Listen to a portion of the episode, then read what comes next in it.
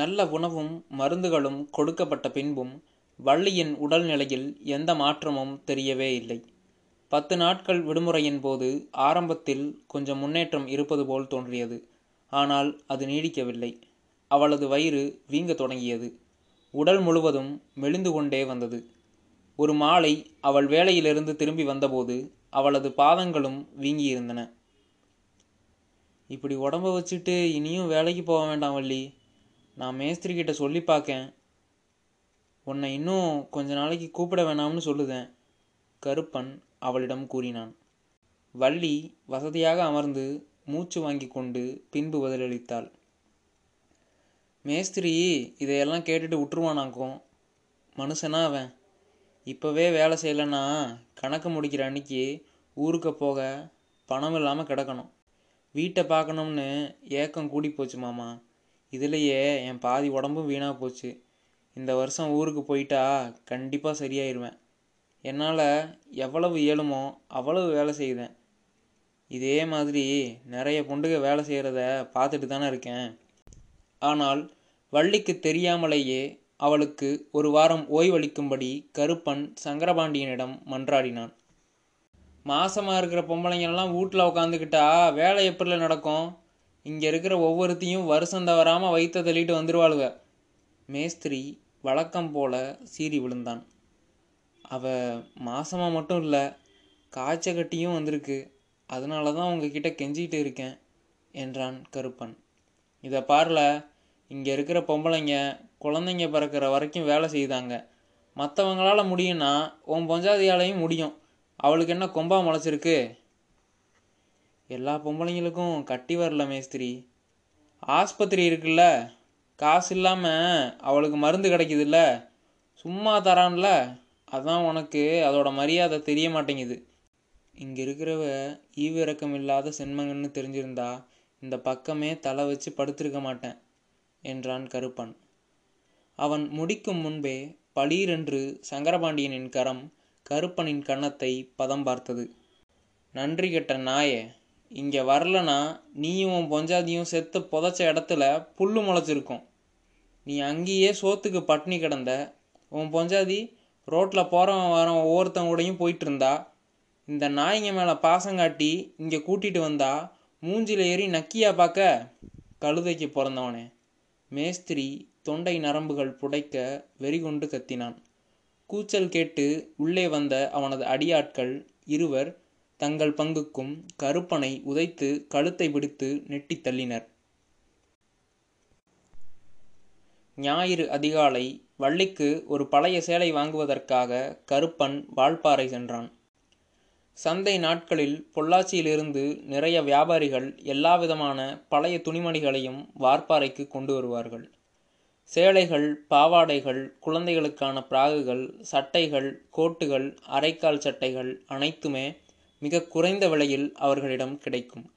அப்படி ஒரு கடைக்கு முன் கருப்பன் நின்று கொண்டிருந்தபோது நேர்த்தியாக உடையணிந்த ஒரு ஆள் அவனை நெருங்கினான்.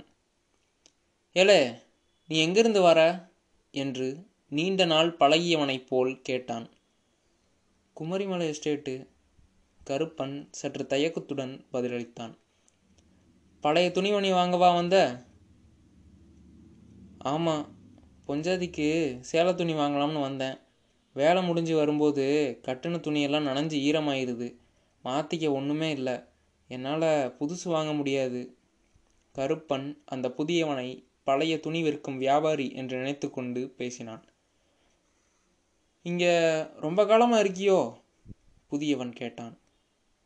ஆமாம், 3 வருஷம் ஆக போகுது. இங்கே வந்த பிறகு ஊர் பக்கம் போயிட்டு வந்தியா? இல்லை, வாய்ப்பு கிடைக்கல. எப்போவுமே மேஸ்திரிங்க கிட்ட கடன்பட்டு தான் இங்கே இருக்க போல இருக்கு. ஆமாம், இந்த கடனையெல்லாம் அடைச்சி முடிச்சிட்டோம். இந்த வருஷம் வீட்டுக்கு போயிடலாம்னு நினைக்கும். ஆனால் எங்கள் கெட்ட காலம், பொஞ்சாதிக்கு ரொம்பவும் உடம்பு முடியாமல் கிடக்கா. இந்த வருஷமாவது ஊருக்கு போகிறதுக்கு 4 காசு கிடைக்குமான்னு பொறுத்து தான் பார்க்கணும். உன்னோட சொந்த ஊர் எது? கயத்தாருக்கு பக்கத்தில் மயிலோடங்கிற ஒரு கிராமம். ஊரில் உனக்கு சொந்த பந்தம் தெரிஞ்சவங்கன்னு எவ்வளோ பேர் இருப்பாங்க? கொஞ்சம் சொந்தக்காரங்க இருக்குதாங்க.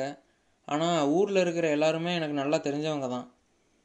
சரி, நான் சொல்கிறத கேளு. நீ பணக்காரன் ஆகிறதுக்கு ஒரு வழி சொல்லுதேன். உங்கள் ஊர்லேருந்து உன் கூட எஸ்டேட்டுக்கு வர்றதுக்கு குறைஞ்சது 10 கூலிகளை சேர்த்துட்டேன்னா இங்கே இருக்கிற எஸ்டேட்டில் ஏதாவது ஒன்றில் உனக்கு மேஸ்திரி வேலை வாங்கி தரேன். கூலிங்க காசுலேருந்தும் உனக்கு பணம் வரும், நீ சம்பாதிக்கிறதுலேருந்து கையில் நிற்கும். அப்புறம் முடிஞ்சால் இன்னும் நிறையா கூலிகளை உன் கேங்கில் சேர்த்துக்கலாம். 50 பேரை கூட சேர்த்துக்கலாம். கொஞ்ச நாள்லையே பெரிய பணக்காரன் ஆயிடலாம். ஆமாம், ஒரு தடவை மேஸ்திரி சொன்னதையெல்லாம் நம்பித்தான் நிறைய சம்பாதிக்கலாம்னு நீங்கள் வந்தேன். இப்போ பொஞ்சாதிக்கு ஒரு புது சேலை எடுக்கக்கூட வக்கில்ல. கருப்பன் கசப்புடன் சொன்னான். நெசந்தான்ப்பா, ஆனால் நான் ஒன்றும் உன்னை கண்ணை கட்டிட்டு போக சொல்லலை. எஸ்டேட்டில் 3 வருஷமாக இருந்திருக்க, உனக்கும் கொஞ்சம் அனுபவம் இருக்கும்ல. மேஸ்திரி ஆனால் சம்பாதிக்க முடியுமா முடியாதுங்கிறது உனக்கு தெரியும்ல. அது சரிங்க, நீங்கள் யாருன்னு தெரியலையே. நானா, ஆனமலை தேயிலை தோட்டக்காரங்க எல்லாரும் சேர்ந்து எஸ்டேட்டுகளோட நல்லதுக்காக புதுசாக சங்கம் தொடங்கியிருக்காங்க. நான் அதோட ஏஜெண்ட். எஸ்டேட்டு வேலைக்கு ஆள் ஒடிச்சு கொடுக்குற அளவுக்கு செல்வாக்காக இருக்கேன். பொறுப்பான மேஸ்திரிகளையும் கோல் மேஸ்திரிகளையும் ஏற்பாடு பண்ணி கொடுக்கறது தான் என் வேலை. நீலகிரிலையும் மூணாறுலையும் கூட எனக்கு தெரிஞ்சவங்க நிறைய பேர் இருக்காங்க. உனக்கு ஆனமுனை பிடிக்கலன்னா சொல்லு, நீலகிரிலையோ மூணாறுலையோ கூட வேலை வாங்கி தர என்னால் முடியும். அது சரி, எனக்கும் இதுக்கும் என்ன சம்பந்தம்? என்கிட்ட வந்து இதெல்லாம் எதுக்கு சொல்லுதீங்க? கருப்பன் புதியவன் மேல் கொண்ட சந்தேகம் விலகாமல் கேட்டான். 3 வருஷமாக எஸ்டேட்டில் இருக்கேன்னு நீதான்ல சொன்ன. எஸ்டேட்டை பற்றி உனக்கு பிடி கிடச்சிருக்கும்ல. நான் சொன்ன மாதிரி நடந்துக்கிட்டேன்னு வையி, நீ எதுக்கு ஓடி போகிறத பற்றி நினைக்கணும். குமரிமலையிலேயே எனக்கு மேஸ்திரி வேலை வாங்கி தர முடியுமா? இதை பாருப்பா, குமரிமலை ஒரு சின்ன கம்பெனியோடது. ஆனால் நான் உன்னை கூட்டிகிட்டு போகணும்னு நினைக்கிற எஸ்டேட்டு ரொம்ப பெரிய கம்பெனியோடது. அவங்களுக்கு ஏகப்பட்ட எஸ்டேட்டுகள் இருக்குது. அவங்க புதுசாக நிறைய எஸ்டேட் திறக்கிறதால நிறைய கூலிகளும் மேஸ்திரிகளும் தேவைப்படுதாக. அதனால தான் உனக்கு அங்கே மேஸ்திரி வேலை வாங்கி தரேன்னு சொல்லுவேன். இந்த வேலை ஆரம்பிக்கிறதுக்கு நான் உனக்கு ஒரு பைசா கூட தரப்போகிறதும் இல்லை, நமக்குள்ளே எந்த பிரச்சனையும் வரப்போகிறதும் இல்லை. அப்புறம் எதுக்கு நீ பயப்படுத? உங்கள் ஊருக்கு போக ஒரு டிக்கெட் எடுத்து தரேன். ஊருக்கு போய் கூலி ஆளுக கிடச்சா எனக்கு ஒரு கடிதாசி எழுது. நான் பணத்தோட நேரில் வந்து உங்களை எல்லாம் எஸ்டேட்டுக்கு கூட்டிகிட்டு வந்துடுவேன்ல. எல்லாரையும் பதிவு பண்ணிட்டா உனக்கும் வருமானம் வர ஆரம்பிச்சிடும்ல. ஆமாம், உங்கள் பேர் என்னண்ணே? என் பேர் கோவிந்தசாமி. சொந்த ஊர் ராமநாதபுரத்து பக்கத்தில் இருக்குது. என் கூட பொஞ்சாதியும் இருக்காண்ணே. அவளை இங்கே தனியாக விட்டுட்டு நான் மட்டும் எப்படி ஊருக்கு போயிட்டு வர முடியும்? என் கையில் நயா பைசா கூட கிடையாது. இதை பாருல, இப்போ ஆகஸ்ட் மாதம் நடந்துக்கிட்டு இருக்கு. அதனால் கணக்கை முடிக்க சொல்லி கேட்கலாம். உனக்கு கடன் இல்லாததால் அவங்களும் விட்டுருவாங்க. உன் கடனை முடிக்கிறதுக்கு என் செல்வாக்கை பயன்படுத்துகிறேன். கருப்பன் ஊசலாட தொடங்கியதை உணர்ந்த கோவிந்தசாமி உடனடியாக முடிவெடுக்க வேண்டிய அவசியமில்லை என்றும் மனைவியிடம் கலந்து பேசி முடிவு செய்யும்படியும் கூறினான். ஆனால் வேறு யாரிடமும் இது பற்றி பேசிவிட வேண்டாம் என்றும் இடையில் கணக்கு முடிப்பதில் தடைகள் ஏற்பட வாய்ப்பிருக்கிறது என்றும் எச்சரித்தான். இதை பாருப்பா, அடுத்த வாரம் இதே நேரத்துக்கு இதே இடத்துக்கு வந்தேன்னா என்னை பார்க்கலாம். அப்போ என்ன முடிவு பண்ணியிருக்கேன்னு அப்போ சொல்லு. மற்றதை நான் பார்த்துக்கிறேன். சரி என்று ஒப்புக்கொண்டு விட்டு தேவையான பொருட்களை வாங்கிவிட்டு கருப்பன் ஓட்டமும் நடையுமாக எஸ்டேட்டுக்கு திரும்பினான். அறைக்கு வந்ததும் சேலையை கொடுத்துவிட்டு கோவிந்தசாமியை கண்டதையும் மற்ற விஷயங்களையும் ஒரே மூச்சில் கூறி முடித்தான். எனக்கு என்ன செய்கிறதுனே புரியல வள்ளி. இந்த ஆள் யாருன்னே தெரியல. கண்டவனையெல்லாம் நம்பி படாத பாடு வேற பட்டுட்டோம். ஆனால் இவன் சொல்கிறத பார்த்தா ரொம்ப நல்லது மாதிரி படுது. கருப்பன் ஆற்றாமையுடன் கேட்டான். ஆமாம்மாம்மா, இதை ஒத்துக்கிட்டா 1 மாதத்தில் ஊருக்கும் போயிடலாம். அதை நினச்சாதான் என்னால் மறுக்க முடியல. ஊருக்கு போய் அப்பா அம்மாவையும் பாட்டியையும் பார்க்கணும். ஒரு தடவை அந்த மூச்சு காற்றை இழுத்து விட்டாலே என் நோவு எல்லாம் பறந்து போயிடும். ஆனால் நம்ம ஏற்கனவே ஒரு தடவை ஏமாந்து போயிருக்கோம். இன்னொரு தடவை ஏமாற மாட்டோம்னு என்ன நிச்சயம்? வள்ளி அதே குழப்பத்துடன் கூறினாள். அதுதான் புள்ள, எனக்கும் பயமாக இருக்குது.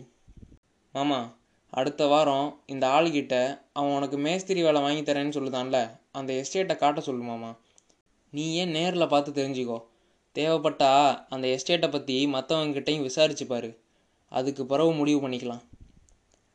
ஆமாம் புள்ள, இதுவும் நல்ல யோசனை. அடுத்த வாரம் அவனை பார்த்து எஸ்டேட்டை காட்ட சொல்லி கேட்கேன். அப்புறமா முடிவு பண்ணிக்கலாம். இடையில இதை பற்றி நீ யார்கிட்டையும் பேசிடாத.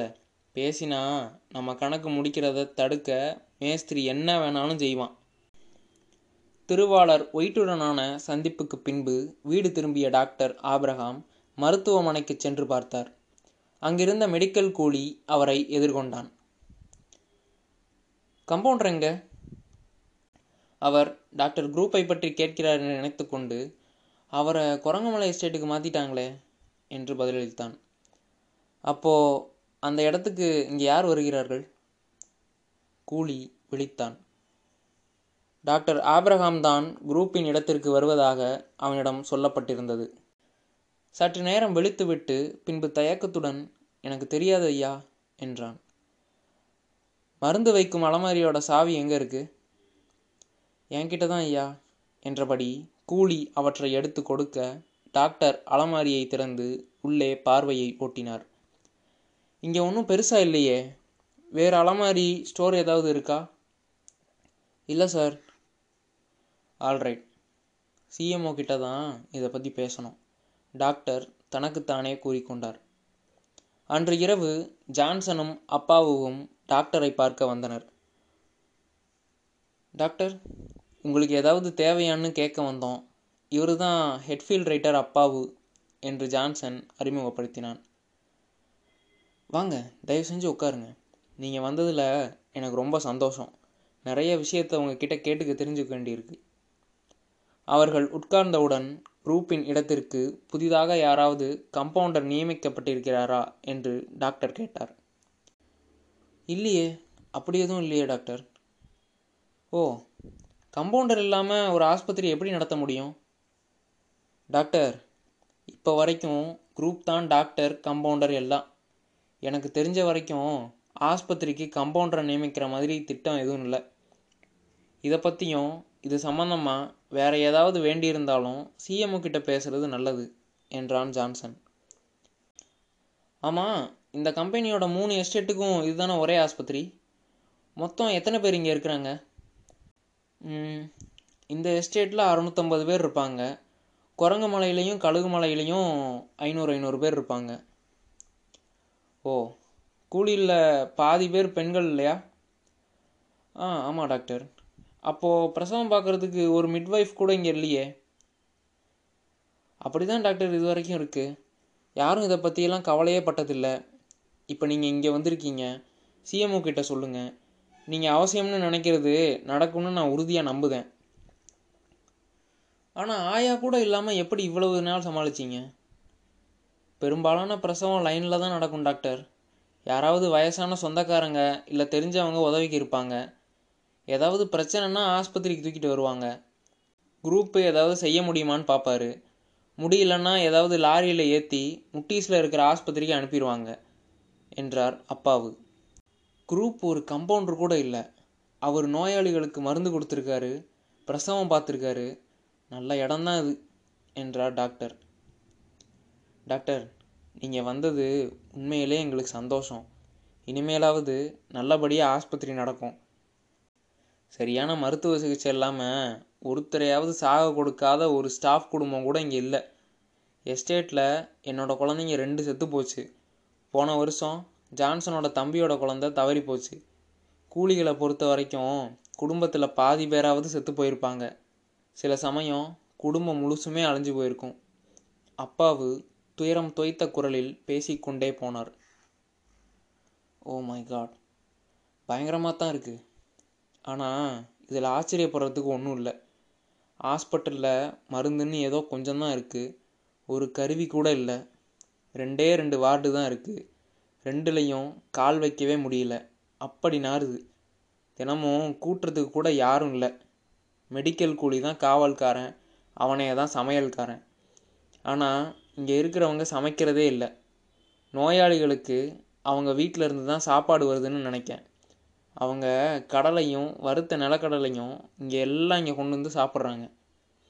இந்த மாதிரி இடத்துக்கு வந்துட்டு எப்படி நோயாளிங்க உயிரோடு போகிறாங்கன்னு தான் எனக்கு ஆச்சரியமாக இருக்குது. டாக்டர் நிஜமான கோபத்துடன் பேசினார். டாக்டர், நீங்கள் ஆச்சரியப்படுறதெல்லாம் பார்க்கும்போது உங்களுக்கும் எஸ்டேட்டுக்கும் சம்பந்தமே கிடையாது போலையே. எஸ்டேட்டில் இருக்கிற பழக்க வழக்கங்கள்லாம் முதல்ல நாங்கள் சொல்லியிருந்தோம், இல்லாட்டி நீங்கள் எக்குத்தப்பாக மாட்டிக்குவீங்க. கண்டிப்பாக இங்கே நான் தெரிஞ்சுக்க வேண்டியது எல்லாத்தையும் நீங்கள் சொன்னீங்கன்னா அது எனக்கு ரொம்ப உதவியாக இருக்கும். டாக்டர், எஸ்டேட்டுக்குள்ளே வர்ற படித்த பட்டம் வாங்கின முதல் மனுஷன் நீங்கள் தான். நாங்கள் படிப்பறிவு இல்லாத பாவப்பட்ட ஏழை சனங்க. கீழே யாரும் எங்களை வேலைக்கு வச்சுக்க மாட்டாங்க. அதனால தான் எஸ்டேட்டுக்கு வந்தோம். வெள்ளைக்காரங்க எங்களுக்கும் கூலிகளுக்கும் கொஞ்சமாக தான் வித்தியாசம் வச்சுருக்காங்க. பணிஞ்சு போகிறத தவிர எங்களுக்கு வேறு வழியே கிடையாது. மேனேஜருங்க முன்னாடி இந்தியக்காரங்க செருப்பு போடவோ கொடை பிடிச்சி நடக்கவோ கூடாது. மழை பெஞ்சிட்டு இருந்தால் கூட இப்படித்தான். நாம் அவங்கள மாஸ்டர்னு தான் கூப்பிடணும் என்றார் அப்பாவு. ஓ, அப்படியா? இந்த இடம் எனக்கு சரிப்பட்டு வராது போலையே. ஏதாவது பிரச்சனை வர்றதுக்கு முன்னாடியே இங்கேருந்து கிளம்பிடுறது நல்லதுன்னு தோணுது. யாரையும் எசமான்னு கூப்பிட்றதுக்கோ மேனேஜர் முன்னாடி கொடையை மடக்கிறதுக்கோ நான் இங்கே தயாரில்லை. ஆபிரகாம் ஏறக்குறைய ஒரு முடிவுக்கு வந்து விட்டது போல் தோன்றியது. டாக்டர் அப்படிலாம் பண்ணிடாதீங்க. எங்களை நாதி இல்லாதவங்களாம் விட்டுட்டு போயிடாதீங்க. நீங்கள் சிஎம்ஓ கிட்டே பேசுனீங்கன்னா அவர் ஒயிட்டுக்கிட்ட பேசி உங்களுக்கு திருப்தி ஆகிற மாதிரி எல்லாத்தையும் சரி பண்ணி தருவார். ஜான்சன் பதறினான். ஆல்ரைட், டாக்டர் பார்பர் என்ன சொல்கிறான்னு கேட்குறேன். எனக்கு திருப்தி ஆகிற மாதிரி எல்லாம் சரியாச்சுன்னா நான் இங்கே இருப்பேன். இல்லாட்டி good bye to all the estate. தலைமை மருத்துவ அதிகாரி பார்பர் மருத்துவமனைக்கு வந்தபோது ஆபிரகாம் மருத்துவமனையின் தேவைகள் குறித்து நீண்ட நேரம் பேச்சுவார்த்தை நடத்தினார். பின்பு பார்பர் திருவாளர் ஒயிட்டை அவரது பங்களாவில் சென்று சந்தித்தார். தேநீர் அருந்திக் கொண்டிருக்கும் போது பேச்சு மருத்துவமனையையும் புதிய மருத்துவரையும் பற்றி திரும்பியது. ஜார்ஜ் ஒயிட் ஆபிரகாமை மற்ற ஸ்டாஃப் மாதிரி நடத்தக்கூடாது. அவன் ஒரு படித்த டாக்டர் என்பது நினைவிருக்கட்டும் என்றார் பார்பர். என்ன உளர்றட்டாம்? அதாவது மாஸ்டர்னு கூப்பிடணும்னோ, உன்னை பார்த்த உடனே தொப்பியை கலட்டணும்னோ, கொடையை மடக்கணும்னோ நீ அவன்கிட்ட எதிர்பார்க்கக்கூடாது. இன்றைக்கி நான் அவனை பார்த்தப்போ அவன் வேலையை விட்டு போக தயாராக இருந்தான். இந்த மாஸ்டர்னு கூப்பிடுறது, செருப்பை கலட்டுறது இதெல்லாம் ஒத்து வராதுன்னு சொன்னான். நீங்கள் ஒரு படித்த டாக்டருங்கிறதால இதெல்லாம் செய்ய வேண்டியதில்லைன்னு நான் அவனுக்கு உறுதி கொடுத்துருக்கேன். ஓ, அப்படியா? ஒயிட் கேலியாக கேட்டார். நல்லா படித்தவன் வேண்டுமென்றால் உன் வழிகளை கொஞ்சம் மாற்றிக்கொள்ளத்தான் வேண்டும். ஆல்ரைட் டாம், முடிஞ்ச வரைக்கும் பார்க்குறேன். அந்த பயலை பார்த்தாலே தூரத்தில் ஓடி போயிடுறேன். நேரில் பார்த்துட்டா பழக்க தோஷத்தில் என்ன செய்வேன்னு எனக்கே தெரியாது. அப்போ அந்த விஷயம் முடிஞ்சதுன்னு நினைக்கிறேன். இனி ஆஸ்பத்திரியில் மருந்து கலக்கிறதுக்கு ஒரு கம்பவுண்டரை நீ போடணும். ஏ டாம், நிறுத்து. அவன் மருந்து கலக்க முடியாத அளவுக்கு அவ்வளோ பெரிய ஆளா? கொஞ்சம் படிச்சுட்டா இந்த இந்தியக்காரங்க பெரிய ஆளுன்னு நினச்சிக்கிறாங்க. ஏன், இப்போ கூட நான் போய் செடியை கத்திரிப்பேன், இலைய நானே எடை போடுவேன். காலம் மாறி போச்சு ஜார்ஜ். எந்த படித்த டாக்டரும் கம்பவுண்டர் வேலையை பார்க்க மாட்டாங்க. டாம், இந்த மாதிரி விஷயமெல்லாம் நானே முடிவு பண்ண முடியாதுன்னு உனக்கே தெரியும். இயக்குனர் குழுவை கேட்கணும். நல்லது, அவங்கக்கிட்ட கலந்து பேசு. அதை விட ஆஸ்பத்திரி நடத்துறதுக்கு ஒரு நல்ல டாக்டர் வேணும். அதனால் கம்பவுண்டர் வேணும்னு தீர்மானமாக சொல்லிடு. வேணும்னா நானும் இதை கடுதாசியாக எழுதி தரேன். என்றைக்காவது ஒரு நாள் நீ நிஜமான டாக்டரை வேலைக்கு வச்சு தான் ஆகணும். அப்போ இந்த பிரச்சனையெல்லாம் வந்து தான் தீரும். வார்டு பாயை வச்சுட்டு என்றைக்கும் ஓட்ட முடியாது. தேயிலை தோட்டங்க ஒரு இருண்டு போன இடம்னும் நகரம்னும் பேப்பரில் தினமும் கத்திக்கிட்டு இருக்காங்க. நீ படித்தது இல்லையா? காங்கிரஸ்கார பயலுக வர வர ரொம்ப மோசமாயிட்டாங்க. அந்த பயலுக தாங்களே ஆனமலைக்கு வந்து எல்லாத்தையும் நேரடியாக பார்க்க போகிறதா கூட ஒரு பேச்சு அடிபடுது. எப்படி இருந்தாலும் இந்த மாதிரி ஒரு வார்டு பாயை 1500 பேர் கூலிகளுக்கு வச்சு நீ எப்பையும் ஓட்ட முடியாது. என்னால் முடிஞ்சிச்சுன்னா இந்த காங்கிரஸ் பயலுகளை இந்த காங்கிரஸ் பிச்சைக்கார பைய எல்லாத்தையும் பக்கத்தில் இருக்கிற மரத்தில் தூக்கில் தொங்க விட்டுருப்பேன். இந்த காந்தி பையலை பற்றி நம்ம சர்ச்சில் சொன்னது ஞாபகம் இருக்கா? அரை நிர்வாண பக்கிரி. சர்ச்சில் தங்கமான மனுஷன். அந்த மாதிரி ஒரு 5-6 பேர் இங்கிலாந்தில் இருந்தால் போதும், இந்த இந்திய தேசிய காங்கிரஸே காணாமல் போயிடும். இங்கே அவங்க வர்ற விஷயத்தை பற்றி நீ கவலைப்படாத, நான் கவர்னர்கிட்ட பேசி தடை உத்தரவு வாங்கிடுறேன். எத்தனை காலம் தடை உத்தரவு வாங்குவேன் சார்ஜ்? எவ்வளவு காலம் தேவையோ அவ்வளவு காலத்துக்கு வாங்குவேன்.